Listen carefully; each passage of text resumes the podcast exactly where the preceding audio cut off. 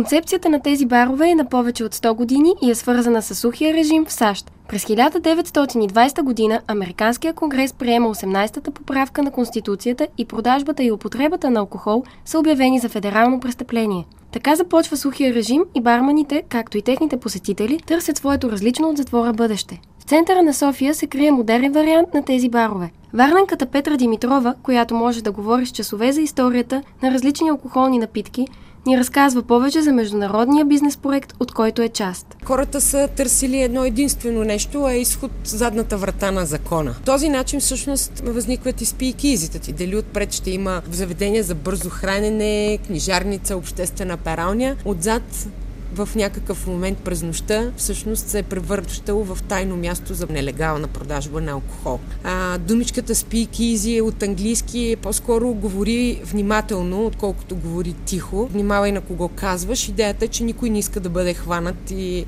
съответно да бъде съден за това. Тези барове винаги са имали таен вход, както е и при нас, и втори изход, за да може да напуснеш безпрепятствено, не дай се Боже федерален или някой друг да застане отпред на вратата. Ние много държим да образоваме клиентите си, защото за нас обикновено един клиент, когато влезе в бар, си поръчва или едно и също, или не знае какво да пие, а в нашия бар а, те имат възможност да се запознаят и исторически с доста стари рецепти, с някои наистина големи класики в нашия бранш, до такива, които са за нас експерименти. В а, менюто се опитваме да събираме рецепти, които смятаме, че по един или по друг начин градят вкусовете на публиката. Много интересен цитат мога да дам в тази посока. Той е на Лука Чинали. Знаете ли каква е разликата между Лондон и София? Баровете конкретно.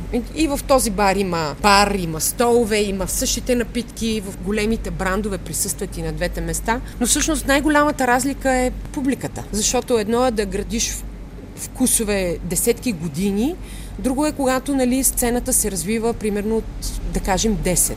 Македонецът Дарко прави основно поручване и събира в менюто няколко авторски коктейла, заедно с барманката Петра. Пример за това е коктейлът им Белекзия с автентична македонска лозова ракия. Ето какво ни сподели той за сезонното меню. Коктейлите имат много категории. Различни от sour физ до топли напитки, коктейли с яйца, коктейли с сезонни плод и, и зеленчуци. Идеята а, е винаги вкарваме нов продукт в нашето ново меню, да използваме плод или зеленчук, който го има в момента. В лято има по, нали, по-голям избор на плод. Моята а, философия е винаги мора да ги държиш бармените будни, да им даваш винаги предизвикателство, да миксира, да се развиват. А ние правим апдейт на всеки 4 месеца. По принцип правим къси а, менюта, ако правим някои специални евенти. Един от нашите евенти е а, Balkan Mixology Night. Хубави и селектирани раки от Балканите, значи има много малки хубави дестилери, които не произвеждат ракия само за салата и за кръчми, но в висок стил.